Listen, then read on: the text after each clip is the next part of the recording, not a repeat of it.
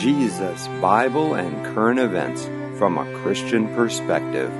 Battling spiritual wickedness in high places, one podcast at a time. This is the High Places Podcast. Hello everyone, this is Jim. Happy Easter! Yay! Today is Easter. I hope you all had a good day at church. I hope you had a good day reflecting on the amazing grace of our God and Savior, Jesus Christ. What a beautiful day. Good day to think about these things. Every day is a good day to think about these things.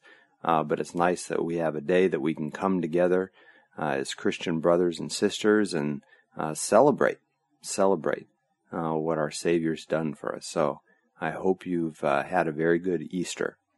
I'll try to keep this a little shorter than the last time. Boy, I noticed the last one was really long, last podcast. I usually try to keep these between 20 and 30 minutes. But I guess there was a lot to say last time. But yeah, so if you haven't had a chance to listen to that one, because it's been a busy week, it's Holy Week this past week, go ahead and listen to that one, but do it when you're stuck in traffic, because you have to listen a while. I think it's like 40 minutes. So yeah, try to keep them a little briefer. Maybe this one will be briefer. This one will almost certainly be briefer. So the big story last week was this fire at the Notre Dame Cathedral and all the stuff going on there. And, the first thing anybody thought was, oh, is this a terrorist act? And it turns out it was, it doesn't seem to be. It seems that it was, and I'm not sure how these are connected, but there was some software glitch that set things ablaze.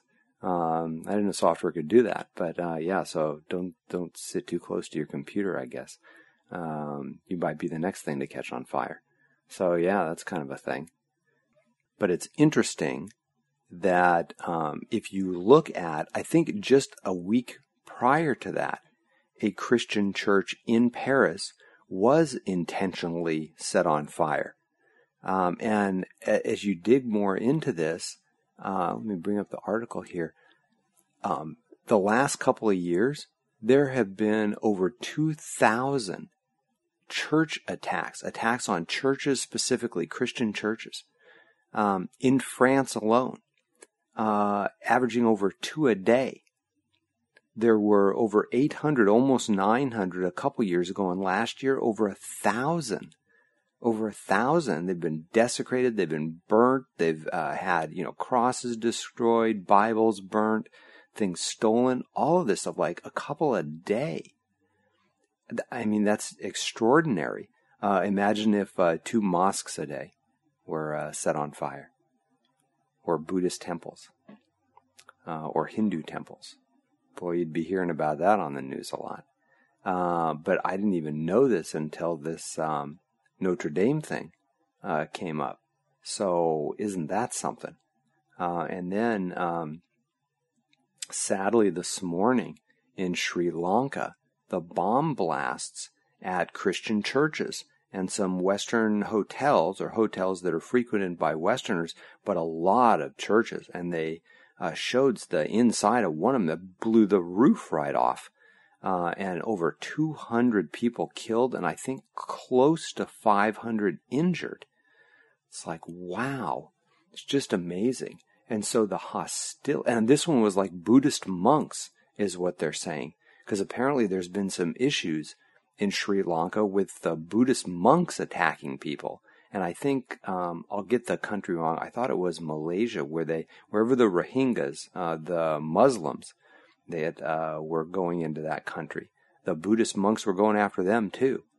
So that's kind of funny, because everybody thinks Buddhist monks, oh, they're these, peaceful guys in robes that have their head shaved. And, you have all these Westerners that are, embrace Buddhism because of its pacifism. Well, I guess not. Wow. So that's going to be something to see, this hostility to Christianity. I think we talked about this last time, probably any number of times before. Jesus promised not only persecution, but that the world would hate us because it hates him. And wow, we're just seeing that play out. There was even a story, I guess this was near Seattle the other, when was this? 4 days ago? In broad daylight, 11:30 in the morning, at a gas station, a guy walks up to a 72-year-old monk who was filling his car with gas and just punched him in the face. I guess the attacker is like some young guy. He said to the monk, quote, "How is Trump?" end quote, and then punched him in the face. So for better or worse, here's the association between the president and Christians. So, I mean, this is how the world sees it. So, unfortunately, yeah, it broadens the hatred. So now they can not only hate Christians for being Christians and believing the Bible and warning people of the danger they're in and talking about the exclusivity of Christ. But now, rightly or wrongly, they can ascribe political motives to their hatred of Christians. But it's like, man, 72-year-old guy, and they got a picture of the suspect, and he doesn't look like he's in bad shape. If he's going to punch someone in the face, I think he's going to do a good job of it. And it's like, man, just like random, and they haven't caught the guy either.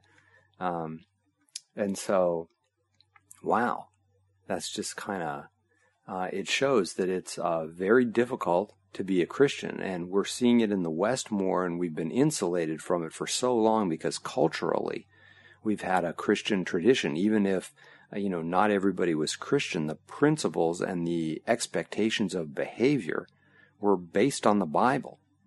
And now, not even close, as we've described in any number of incidences. And I mean, you can just read the news every day and see that we live in a culture that is distinctly not Christian. And has no pretense about being really. The principles of God and the Bible are in diametric opposition to the accepted principles of our culture today. But there's like an interesting connection here to something else. So I think we've talked before about how much harder it's going to be as a out-of-the-closet Christian in this culture, because people are already being punished for their faith. In fact, there was an article, where is this?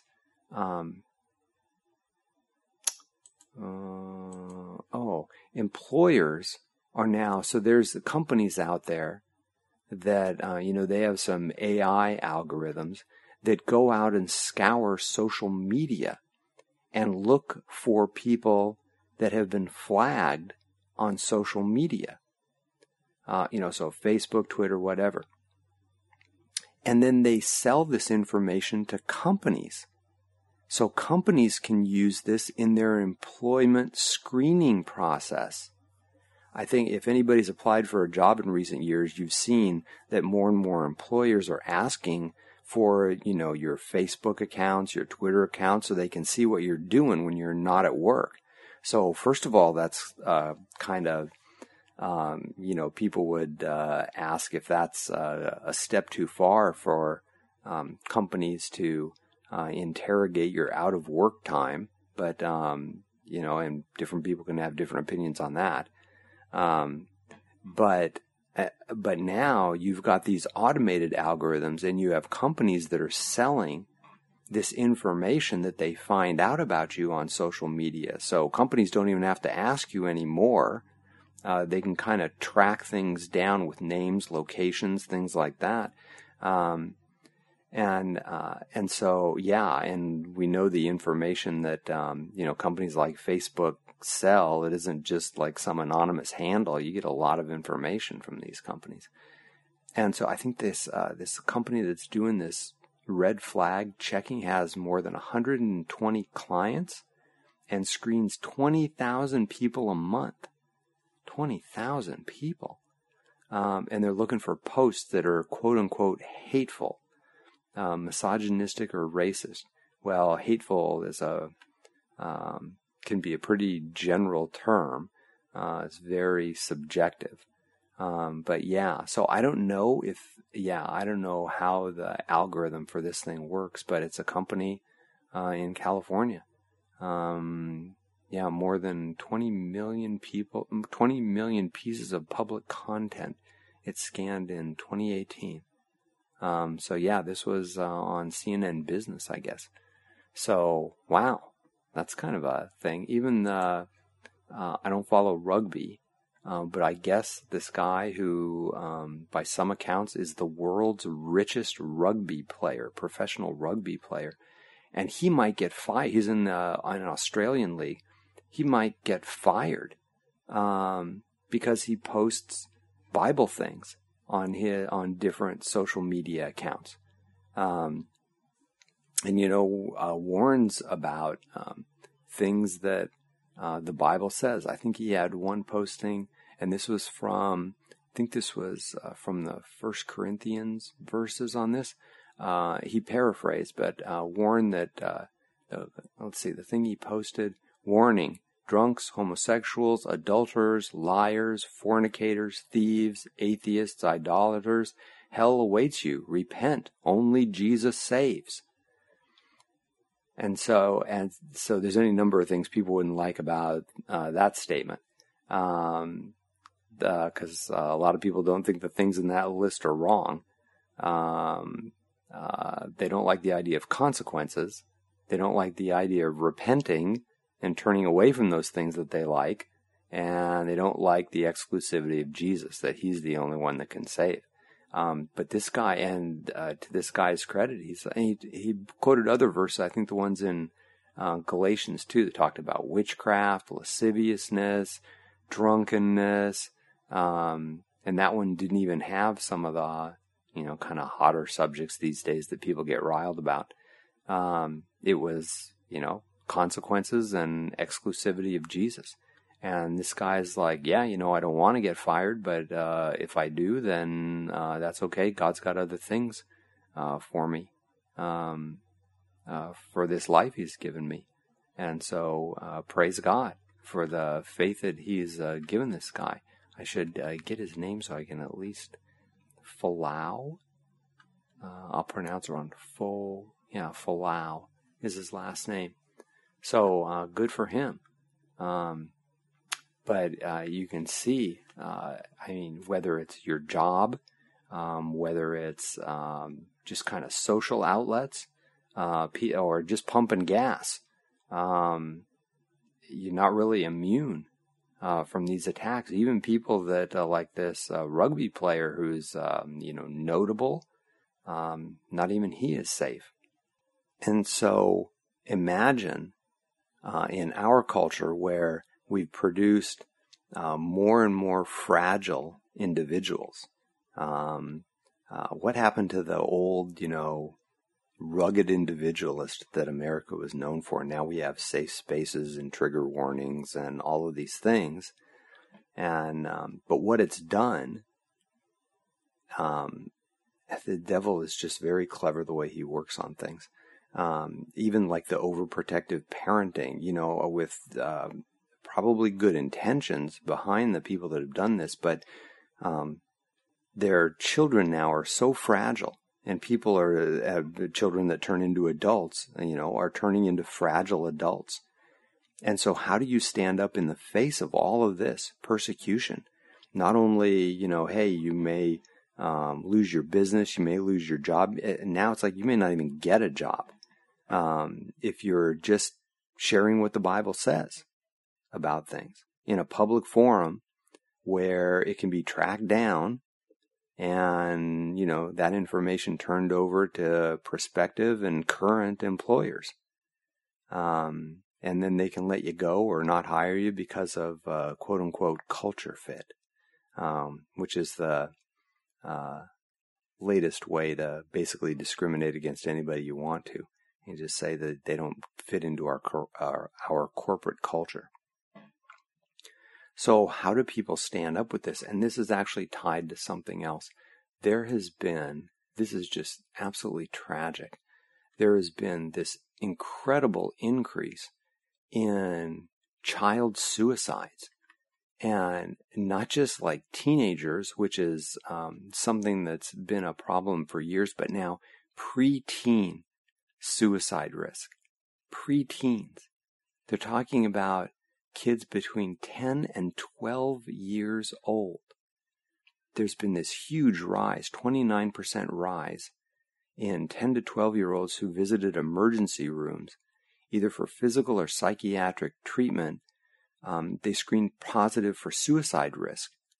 And let me see, the emergency room visits of kids in that age group for psychiatric problems, over half showed suicide risk, and more than 17% had attempted suicide.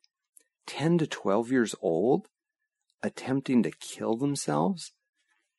Wow. I mean, there's any number of problems here. So number one, talk about not considering what happens after this life. This is the problem that comes from, quite frankly, not teaching about hell. And that has happened in the Western church for decades now. This idea that Christianity has to be sold like laundry detergent.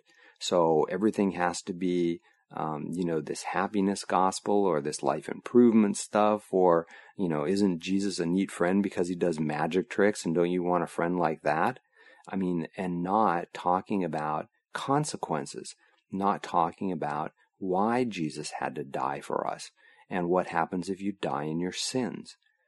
Because if that was firmly rooted in people's minds, at least you would like to think it would give them pause before suddenly exiting this life and not knowing their condition as far as how they stand with God.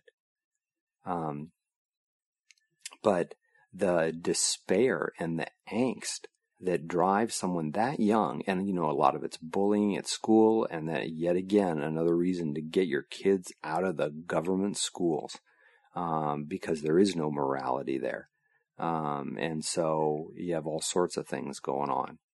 But that's a different subject. And so the social media stuff, you see this, that people that spend more time on social media, especially kids, are more depressed. Because why? Because people say bad things about them, or they unfriend them, or they dislike them, and they're just fragile. So what happens when when they consider Christianity and they can see in the culture all around them that Christians are attacked and vilified and called names and all these other things? Why would they want to be a Christian? And I think part of this has to do with the way Christianity is presented, especially to children. And I will say up front, I am not a fan of the way the Western church evangelizes and disciples children. Other people have talked about this too. I think Ken Ham, Answers in Genesis, have mentioned this, with he goes after the kind of cartoonish look of the way the flood story is taught. And the ark, and there's, this little boat with giraffes with their head sticking out a window, and, all this other stuff. And he says it's just cartoonish.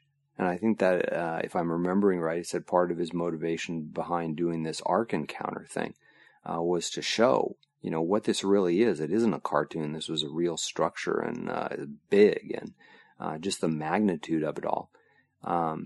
But just this kind of childish approach to teaching the Bible, and not just in the kind of trivial look and feel of it, because it looks like something for small kids. So when young people get older into their preteens and their teenage years, they associate Jesus, the gospel, the Bible, with this childish cartoon thing from their youth that they have outgrown. And so they start to let it go. The other thing is the way that The Bible is taught like school. So I grew up in a church where you had, in 7th and 8th grade, you had catechism class, and you learned the Bible and catechism in preparation for confirmation, which was supposed to be a confirmation of your faith, because the church I grew up in baptized infants. And so confirmation was supposed to be a confirming of that faith, of that baptism. But confirmation or catechism was a class. It was like any other class. It was like math or, science or history. You had homework and you had tests and you got grades for it. And so if you just got good grades on your homework and passed your tests, then you could go do your confirmation, which was again a test. You stand in front of the church for at least half an hour and have the pastor ask you all these questions, and you're supposed to recite the answers back that you memorized in catechism.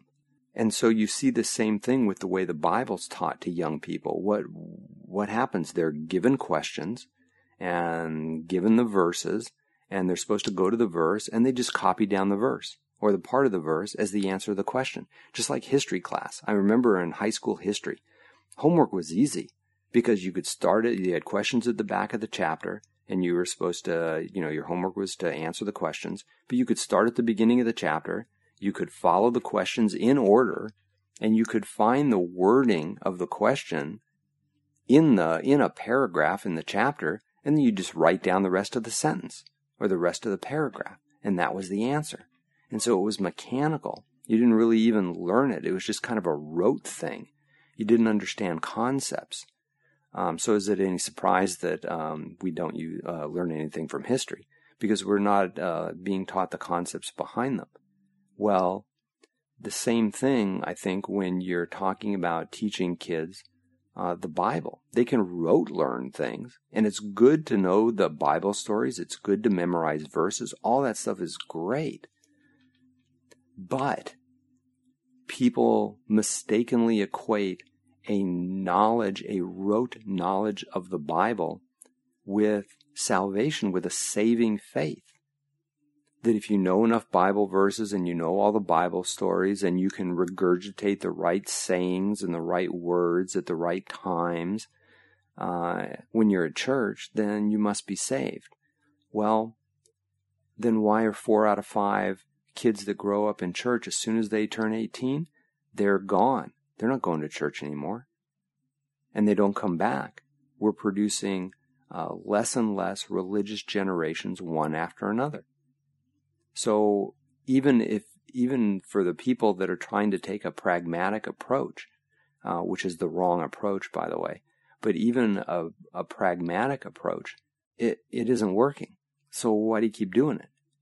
And it's just because this is we've been doing it so long now in the Western church that people are just like, well, this is the way it's always been done, and I don't know anything else. This is the way they did it with me. And it's like, okay, but you're not producing saved people, and that's the mistake, that people think that there's some sort of formula. And so whether it's, the school-like approach that, again, is discarded once kids get old enough. They're like, yeah, homework and answering questions and all this and that. That's what I did when I was a kid in school, but now I'm a grown-up. Notice we don't evangelize to grown-ups that way. You don't go out on the street and hand them a paper with 5 questions on them to fill out and hand them a Bible and tell them where to find the answers and have them give it back to you. We talk to grown-ups. And you look at the Bible. When Jesus was teaching, more than once he had children around him. He set a child in their midst in one section and said, unless you have a faith like a small child, you won't enter the kingdom of heaven. So they didn't shuttle kids off to, their own place to learn the gospel, learn the Bible.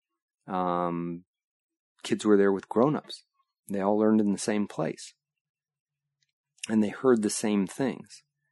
And so all this attempt to, whether it's, like I said, whether it's the scholastic approach or the other extreme where you're just trying to be trendy and mirror pop culture and just be kind of, fun, hanging out, just kind of this I don't even know what to call it. Just this kind of shallow, superficial, hey, let's have fun. And we'll spend, 5 minutes talking about Jesus somewhere in there too. But it's more of a social thing. And again, nothing wrong with being social. There's nothing wrong with having fun, but I don't know that that's discipleship. Why can't we just sit down and talk to kids about what the Bible says? Because at the end of the day, it isn't our clever approaches. It isn't, homework assignments or, paintball youth group things or whatever. It's God that saves people. God uses the foolishness of preaching. It's sowing the word. That's what saves people. That's what the Holy Spirit uses to save people, to address their conscience. And so if we're not trying to entertain or shield young people from things, then we'll talk to them about the reality of hell. We'll talk to them about the consequences of sinning against a holy and perfect God who demands justice. There is punishment. There's very real punishment. And when you are saved, the world's going to hate you and they're not going to treat you nice. And so this is the way things, but we sugarcoat all this stuff because, again, it's like we're selling laundry detergent. We want to talk about all the benefits. And so people make up benefits about, you'll get this, you'll get that, you'll achieve your goals, you'll have this, and just, it's like, no, look at Christianity throughout the centuries and around the world today. They'll blow up your church. They'll punch you in the face. That's what you can expect. But the only thing that makes that tolerable is knowing that we've sinned much worse against God. And yet he loved us so much, he still provided a way for us to be saved. And that's why we need Jesus. That's why we need to come to faith in him. That's why we need, after we're saved, to be discipled, to read the Bible, to learn what God has to tell us so that we can be strengthened, so that we can be complete, so that we can have knowledge of God and learn more about him, know what he expects of us, and learn about the strength that he gives us to stand up for him in the midst of all these terrible things that go on. It's just straight Bible. It's just God's word. And we don't need to do all these other things. And we don't need to somehow water things down or just kind of match the approaches of the world when we're talking about evangelizing and discipling children. I think it does them a disservice. And we're trusting in our own means rather than just trusting in the power of the Word of God. And I know saying all this is controversial because this is the way most of these things are done.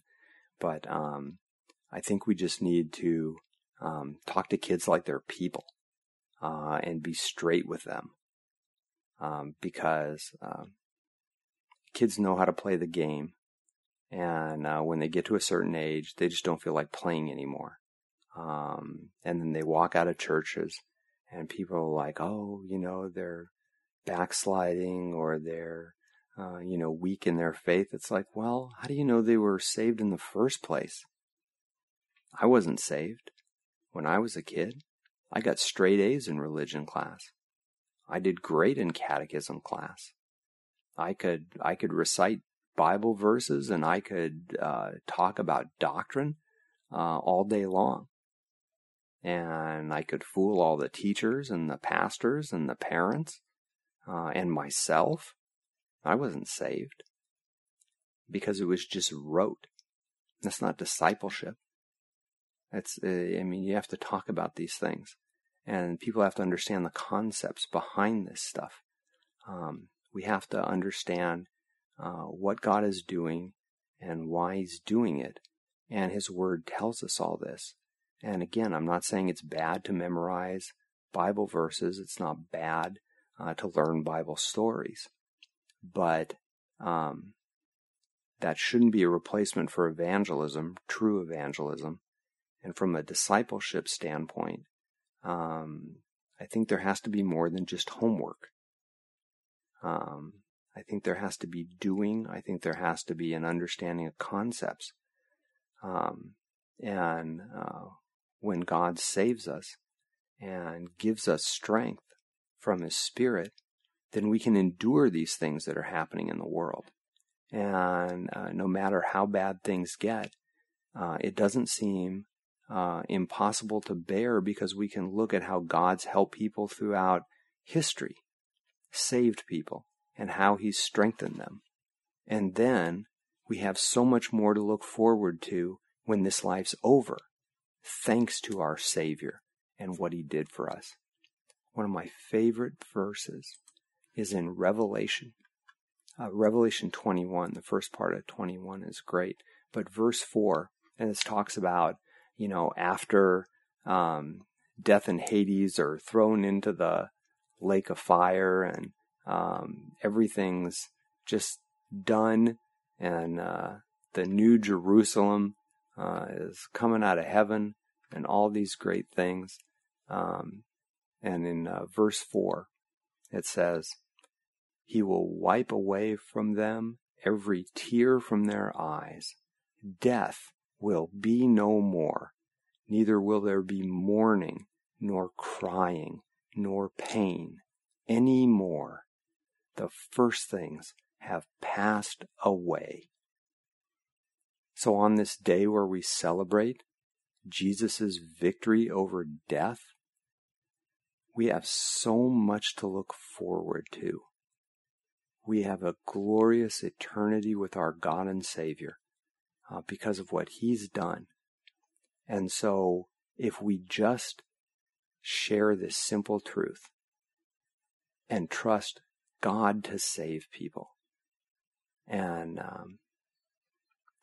show them in His Word and in our lives what He's done for us, what that faith, what that regeneration results in, I think that'd be really good discipleship. I think that'd be really good for young people to see. You know, do we behave the same way outside of church that we do at church? That's a lot harder to do than giving kids some Bible verses to memorize, because that means we have to do things. We have to live our faith. I think people, especially kids, learn a lot more from what they see people do than from what they hear people say. And if there's a disconnect between those two things, the things they see are the things they believe, and the things people say are just talk. So there you go. That's what I think about that. Anyway, feel free to write us at podcast@JesusForSinners.com. I hope you all had a really fantastic Easter. Be sure to thank God for all He's done. Be sure to thank our Lord and Savior Jesus Christ every single day for His victory over death and this amazing, glorious future we have because of Him and with Him. Take care, everyone. God bless all of you. Good night.